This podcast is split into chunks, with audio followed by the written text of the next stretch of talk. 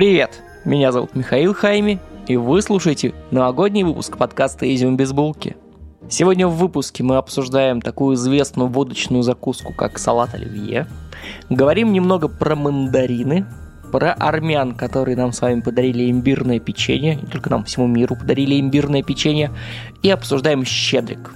Это такая украинская колядка, и причем э, каким образом Щедрик связан с Владимиром Набоковым, мы с вами тоже немножко обсудим. Спасибо всем, кто меня слушает. Это был классный год. Я выпускал очень мало контента. Простите меня, пожалуйста. Я вас очень люблю и выпускал мало контента не потому, что вас не люблю, а потому что что-то еще мне помешало. Надеюсь, в следующем году будет по-другому. Планов у меня, как всегда, громадье. Если бы они еще все могли быстро материализоваться, то был бы вообще супер. Этот выпуск прерывает выпуски про э, шарлатанов от мистики. Они будут выходить дальше. Все хорошо. Но, скорее всего, эти выпуски уже выйдут на новогодних праздниках. У меня почти целиком записан следующий выпуск, он будет про Джиду Кришнамурти. Простите. Вот. А все остальное будет уже в новом году. Очень вас люблю. Спасибо всем, кто поддерживает меня на Патреоне, подписывается в социальных сетях. В Инстаграме, кстати, будет э, несколько э, постов по мотивам сегодняшнего новогоднего выпуска. Вы можете э, перейти в описание, там есть ссылка на мой инстаграм, и в нем посмотреть э, какие-то картинки в этом самом инстаграме, какие-то забавные еще вещи почитать. Вот. А теперь э, Новый год. Поехали в Оливье.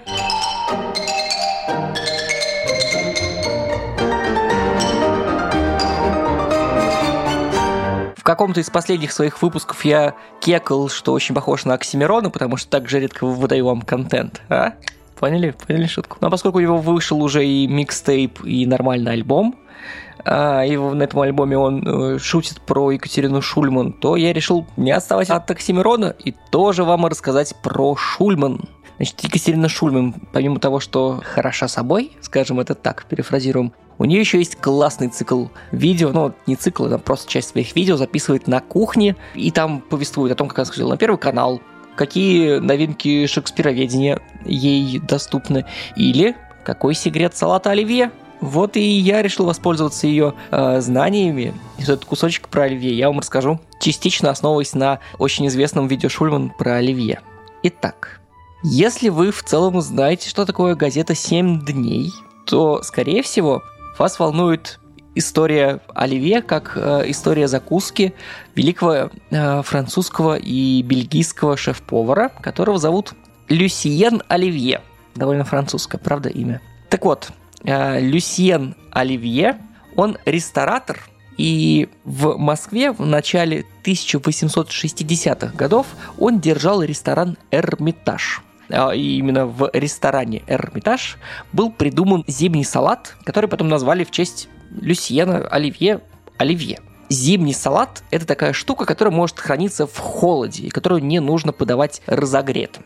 Вот это произведение ресторанной культуры, значит, что это не что-то такое простое, как, не знаю, э, хачапури. Это что-то такое возвышенное или псевдовозвышенное. А еще как часть э, ресторанной культуры салат оливье готовится из обрезков, как хороший борщ. Он появляется как пятничное блюдо, потому что в течение недели остается очень много обрезков, которые выкидывать жалко. Но их можно чуть-чуть обжарить, припустить и подкинуть в борщ или в солянку, или в оливье, как э, остатки э, недельных блюд, которые жалко выкидывать. Они просто там плавают у вас в супе или лежат в салате, вы их едите. Ну и даже не замечаете это подмены хороших классных продуктов на вот этот вот кухонный отстой. Так вот, первоначальный рецепт э, оливье, он неизвестен, но известно повторение его. Я, если если честно, я не очень понимаю, как можно не узнать, что лежит в салате. Там огурец, помидор, сметана. Че, блин, разгадывать? Но э, оливье был не так прост, и поэтому давайте с вами посмотрим на салат оливье.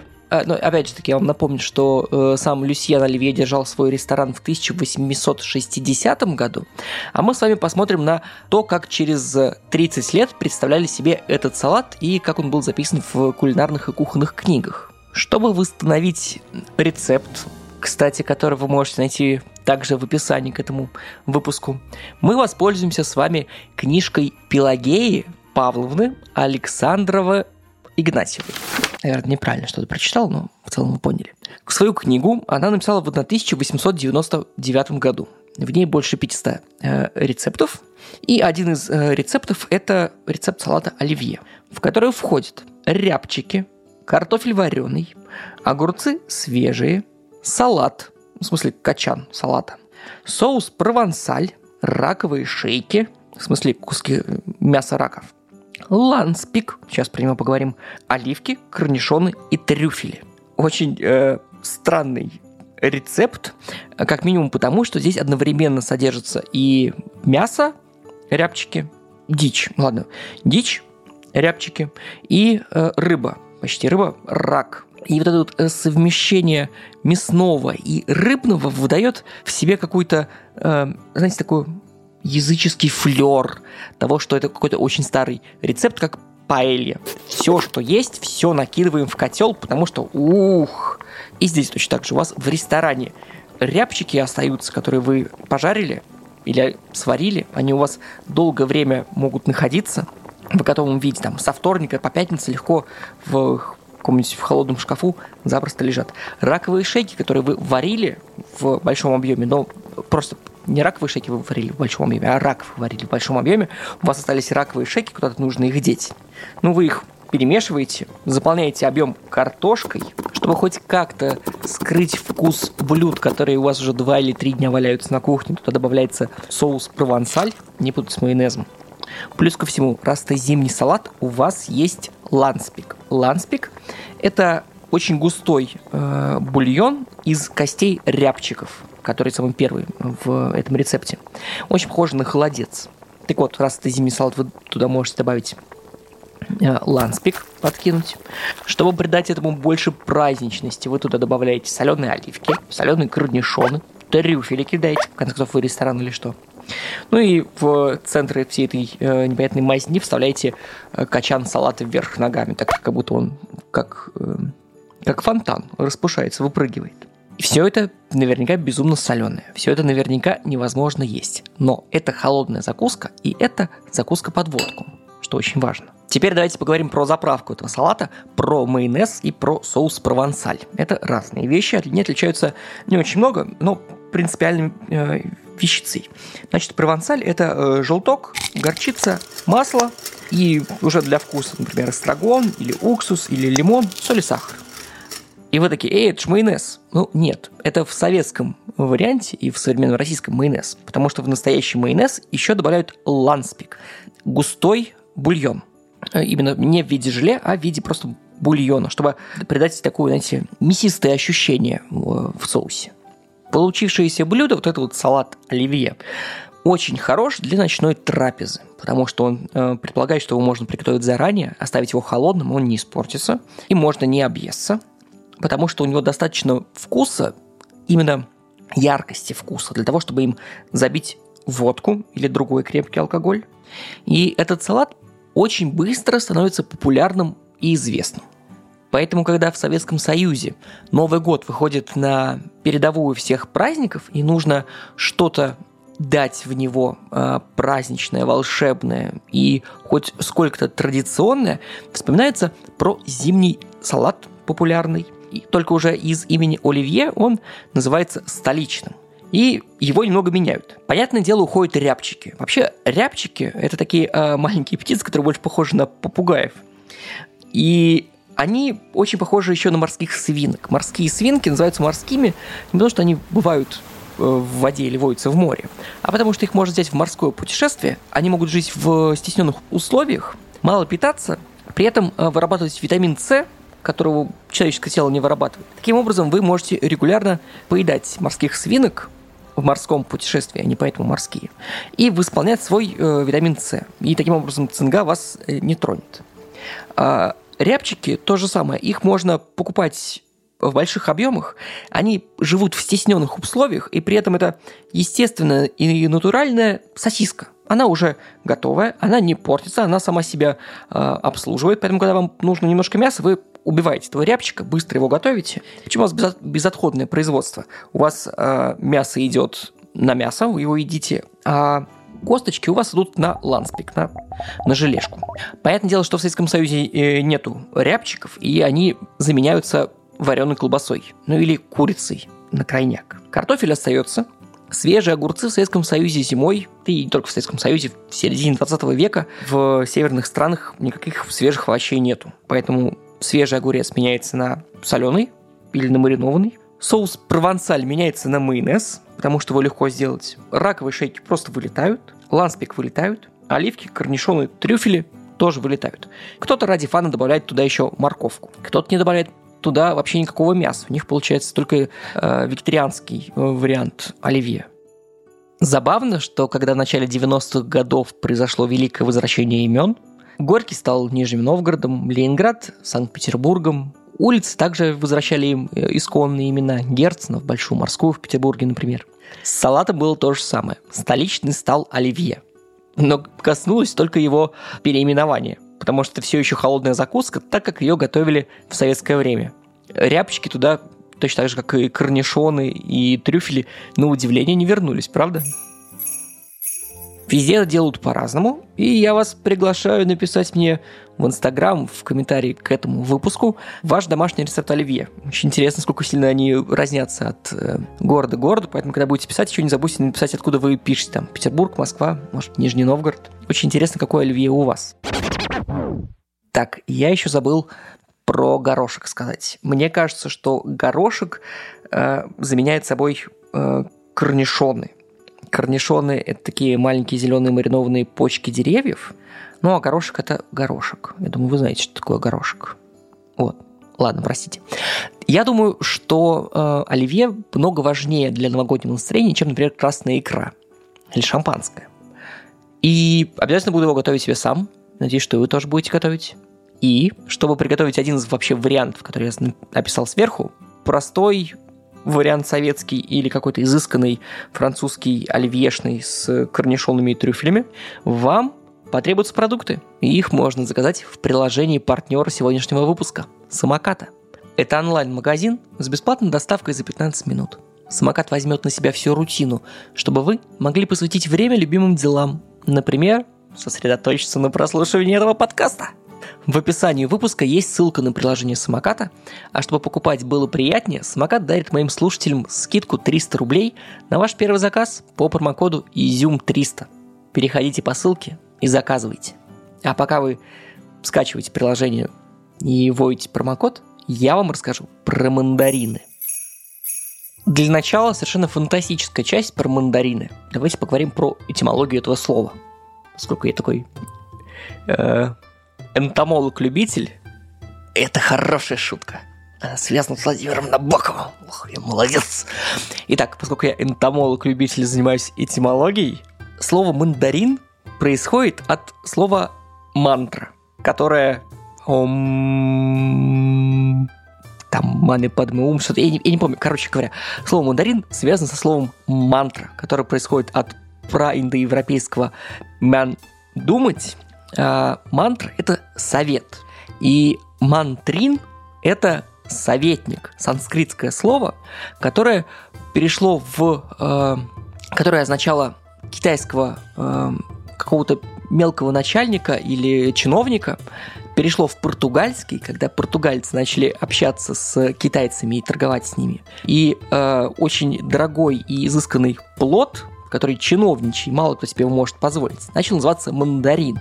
И уже из, э, из, из португальского это перешло в испанский, э, мандарин превратился в мандарина, потом во французский мандарин, и оттуда это перешло к нам с вами в Россию. И у нас с вами появились мандарины. Забавно, что вот эти маленькие цитрусовые на самом деле растут в Юго-Восточной Азии. И растут там практически везде. Они в Японии растут. Ну, где с вами Япония, а где Россия, да?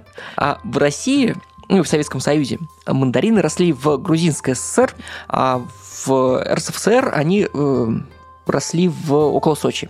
Так вот, это самые северные места произрастания мандаринов. Из-за того, что они самые северные, э, объем э, солнечного света и ультрафиолета, который нужен плоду для того, чтобы созреть, набирается, критическое, вот этот объем э, нужный, набирается только в ноябре и в декабре. Если апельсины созревают летом, то мандарины, которые так сильно на них похожи, созревают только зимой. Короче говоря, мы с вами едим мандарины зимой, потому что в Советском Союзе это был свежий фрукт, который только зимой и был готов.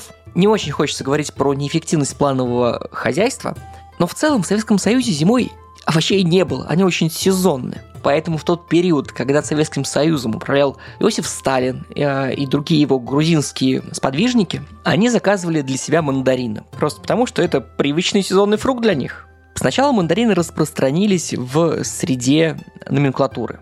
И это стало дорогим, хорошим подарком, маленьким сувениром друг другу. И постепенно мандарины спускались вниз по этой пирамиде советской классовой системы. И к 60-м мандарины стали почти повсеместны. Большое событие, когда мандарины приезжают в город, когда они созрели и когда наконец-таки можно их съесть. Очень большой плюс мандарина, как и сосиски, как и у рябчика, он довольно долго хранится сам в себе. Это уже э, фрукт в маленьком контейнере. Это не кусок мяса, который портится, а это фрукт, который в защитной своей кожурке может долго держаться. Поэтому мандарин можно кому-то подарить. Его можно держать на антресолях, если он очень зеленый какое-то время, чтобы он дозрел. К нему можно привязать ленточку и повесить на елку, в конце концов. Мандарины – отличная штуковина. Но поскольку, ко всему прочему, в Советском Союзе мандарины довольно дорогие, они одновременно выполняют с собой такую языческую штуку, как и елка. В целом Новый год — это празднование, появившееся э, вслед за Сатурналиями, которые появились как празднование самой э, длинной ночи и самой короткой ночи. Вот э, зимнее празднование самой длинной ночи. Это немножко такая языческая штука, как мы с вами эту с вами длинную ночь переживем. Надо себя окружить тем, что точно переживет. Чем-то, например, вечно зеленым. Куском елки или куском мха. Если все деревья пожухли, то елка-то не пожухла. Она переживет, и мы с вами переживем. И монеточка переживет. Ой, я сегодня хахмач. Короче, э, что-то, что переживет, мы с вами берем елку и что-то такое богатое, дорогое, что нам не всегда с вами доступно, но с помощью чего мы можем показать, что с нами шутки плохи, мы можем о себе позаботиться. Какое-нибудь мясное рыбное блюдо или что-то, что только сейчас в этот сезон бывает, например, мандарины. И как елка становится важным и главным атрибутом уже не Рождества, а Нового года, также и мандарины становятся важным атрибутом того же Нового года способом сказать «Эй, вселенная, у меня есть кое-что свежее, хрен ты меня возьмешь!» Пяу-пяу-пяу! Вот так. Теперь давайте еще поговорим про историю очень модного имбирного печенья и имбирного пряника и вообще чего-то с имбирем. Невероятная история про имбирное печенье следующая.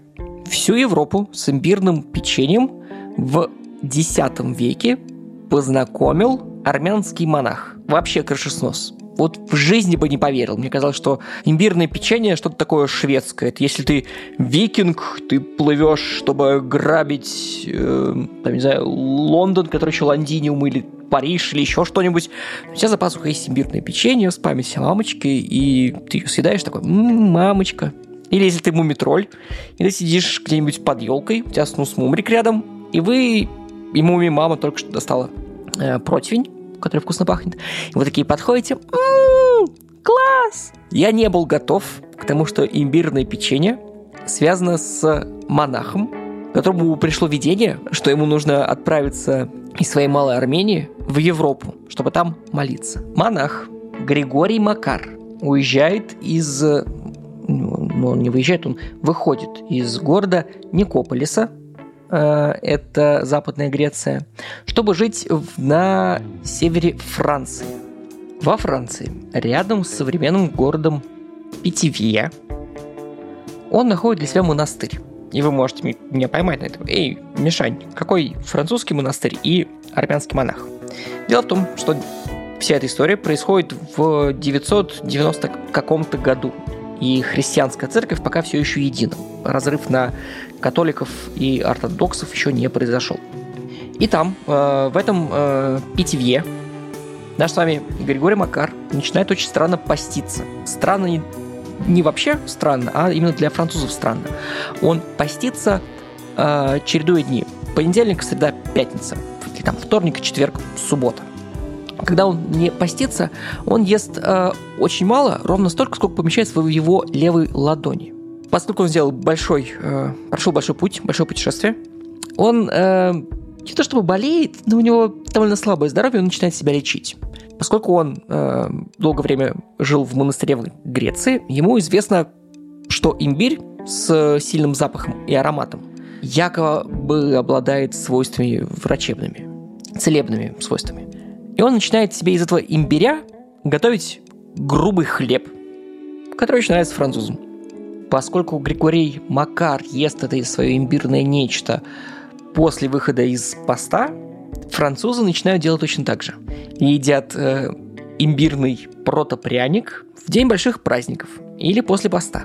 И используют его сначала в качестве э, лечебного средства. Понятно, что имбирный пряник ничего не лечит. Но слава о нем, о такой классном ноу-хау, прикольном э, развлечении для монахов и детей, э, сначала выходит э, за пределы коммуны на севере Франции, покрывает всю Францию, а после приходит в Германию, где через Ганзейский союз добирается, например, для, до Польши, где в городе Тарунье начинают готовить довольно известный тарунский пряник, из которого, знаете, что появляется? Наш с вами обычный пряник.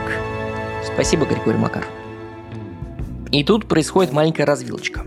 В сторону Восточной Европы и нас с вами идет пряник, как вот обычный тульский пряник. В сторону Англии идет все еще непонятное имбирное нечто, которое превращается в э, имбирные кексы. Их э, презентуют королеве Елизавете, но уже не в виде э, сухого пряника такого высушенного, а уже в виде большого, богатого кекса, такого пышного, где э, используется уже мука в составе, а не просто какие-то хлебные крошки, которые могли себе позволить какие-то монахи. И в Англии имбирные пряники имеют какой-то непонятный э, вид, цвет, консистенцию. Зайдите ко мне в Инстаграм, и там в карусельке будут э, фотографии разных имбирных пряников со всего света. А еще одну развилку берет пряник и из Германии уходит в Швецию где превращается в тот имбирный пряник, который вы, скорее всего, себе и представляете. Сухое, плоское, вкусное тесто, в котором есть не только имбирь, но еще и корица, еще иногда гвоздика, а еще иногда кардамон. И если для регионов Южной, Центральной Европы купить какие-нибудь корневища нормальная история не очень дорогая, то для Швеции купить какие-нибудь специи колоссально дорого. Плюс ко всему, мы с вами сейчас говорим про 15, 16, 17 века. Швеция очень бедная страна, которая живет сельским хозяйством. Поэтому это вот имбирное нечто там остается очень э, тонким, сухим, чтобы не тратиться лишний раз на муку. Но в него добавляются э, больше специй, потому что готовится это один раз в год на Рождество, и туда ничего не жалко. Можно потратить побольше денег и сделать хороший, настоящий вкусный пряник. Рецепт шведского пряника мега простой. Перемешайте э, сливочное масло, сахарный песок, добавьте немножко воды, муки, специй, например, имбирь и кардамон.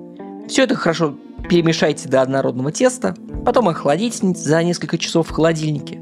Разогрейте духовку, вырезайте смешные рожицы, вырезайте надпись «Изюм без булки» и запекайте. Очень легко и просто. И если вы хотите прикоснуться к многовековой традиции или познать скандинавскую культуру поближе, например, почувствовать себя викингом, который помнит о своей маме, или большой частью семьи мумитроли себя хотите почувствовать, закажите имбирь, муку, кардамон в самокате. Рецепт печенья и промокод на скидку можно найти в описании. А пока вам будут вести продукты, можно почитать, разместившись под елочкой в кругу семьи, или захватить Париж. А теперь последняя история в нашем с вами новогоднем цикле. История про щедрик. Щедрик – это украинская колядка, которую вы знаете, потому что вот она.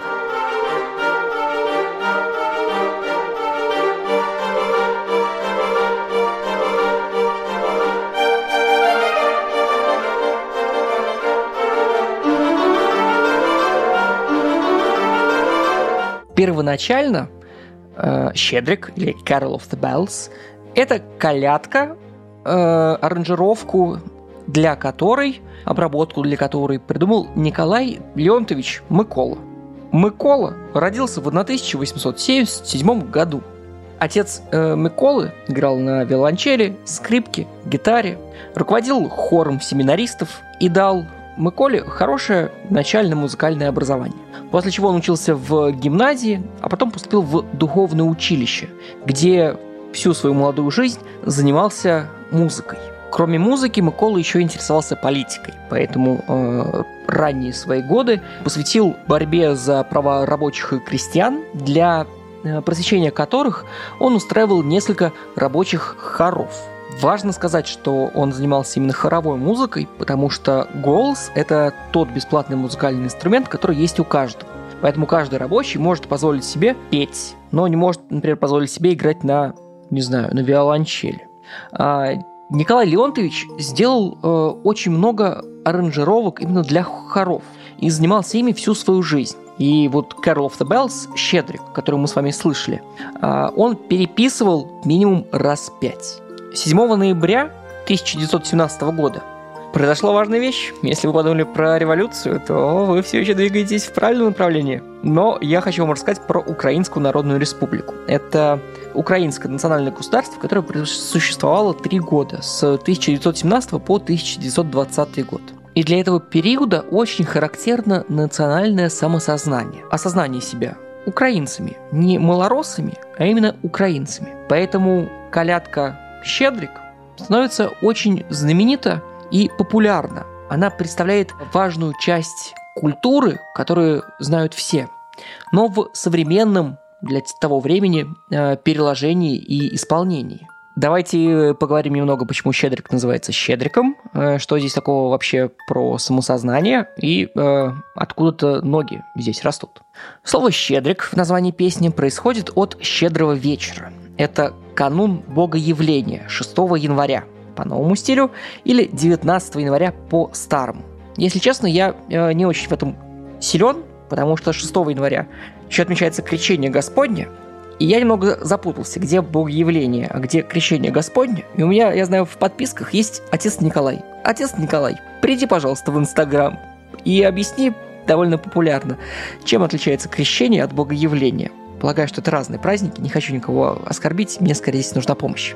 Так вот, щедрый вечер, щедрик. Корни щедрого вечера уходят в старые языческие обряды славян на территории Украины, которые праздновали Новый год не как мы по календарю, когда заканчивается 31 декабря и начинается 1 января, а в конце марта, начале апреля, когда приходит весна. Приходит весна, прилетают птички. Именно поэтому и поется в песне «Щедрик, щедрик, щедревичка, прилетела ластовичка». Я знаю, что вам нравится мой украинский. Мне тоже. Короче, ластовичка – это ласточка. Но имеется в виду не ласточка, имеется в виду не настоящая ласточка с таким классным хвостом. Имеется в виду совершенно другая птица. В виду имеется желтозобик, или европейский вьюрок, или канареечный вьюрок. Я знаю, знаю, никто из вас не орнитолог, ну, кроме Вити, наверное, которого мы не видели. Но канареечный этот вьюрок – это такая маленькая смесь канарейки желтенькой и воробья мелочь пузатая, которая живет в кустиках и в невысокой растительности, которую вообще не видно, но которую очень хорошо слышно. Послушайте и вы. С прилетом птиц наступает весна. Поэтому в колядке, первоначально еще в языческой, пелось о том, что как будет здорово, сейчас будет весна, потом будет лето, и будет урожай. Вот здорово будет, все будет щедрое, всего будет много, все будет такое, ух, много-много-много. Главное дождаться этого самого вьюрка, которого не поверите, как называется. Он называется сирен. На что, на что это похоже? На сирен алканос гамаюн. Точно. Птичка, которая называется сиреной. И имеет такой сладкий голос. Еще связано с ощущением того, что где-то в этих кустах прячется какая-то сладкоголосая птичка, у которой такой ласковый голосок, будто у девушки. И наверняка это не просто птица, но это смесь птицы и девушки. Или Владимир Набоков, который Сирин. Ну вот уж здесь я не знаю. А если вам кажется, что я неправильно ставлю ударение и правильно Сирин или Сирин, то опять же таки напишите мне об этом в Инстаграме а потом я извинюсь, если совершу какую-нибудь ошибку. Спасибо. Давайте теперь вернемся в Киев, где Микола ставит классного щедрика в университете. И знаете, кто дирижер? Кошец Александр Антонович, который с национальной украинской песней делает такие значимые гастроли в 1919 году, что этими деньгами можно закрыть почти все дыры бюджета молодого украинского государства. И на этом никто не останавливается.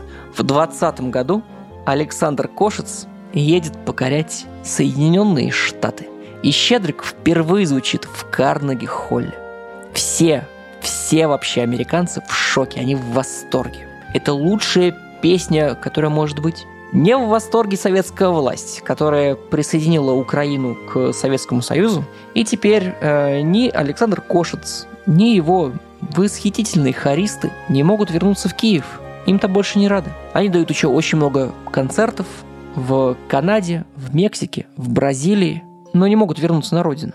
Александр переезжает в Виннипек, в Канаду, где занимается написанием мемуаров, случайными заработками хоровыми подрабатывает и учит детей музыке. Чтобы помочь своему другу, Петр Вильховский, тоже эмигрант из Киева, работающий на NBC, пишет американский вариант Щедрика Carol of the Bells и ставит Щедрик в рождественскую ротацию на станциях. И оттуда она пожаром распространяется по всем Соединенным Штатам. Сейчас Щедрик есть в каждом новогоднем фильме, в каждой новогодней рекламе. И мы с вами его сейчас тоже послушаем. Очень хороший национальный украинский вариант, много лучше, чем Carol of the Bells. Но перед этим так же, как и у популярного Щедрика, есть э, большой пласт скрытого смысла и важной истории. Также и у самокат есть невидимая часть – Dark Store. Это место в каждом районе, где хранятся продукты, собираются заказы. Они очень похожи на магазины. В них есть холодильники и полочки только без покупателей. Откуда вам принесут все для оливье, мандарины, имбирь или муку. Пока вы готовите новогодний стол и слушаете Щедрика. Я вам напомню, что самокат специально к новогоднему выпуску подготовил для вас скидку 300 рублей на первый заказ по промокоду Изюм 300. Люблю вас! Ссылки и все рецепты в описании. А теперь Щедрик! Щедрик!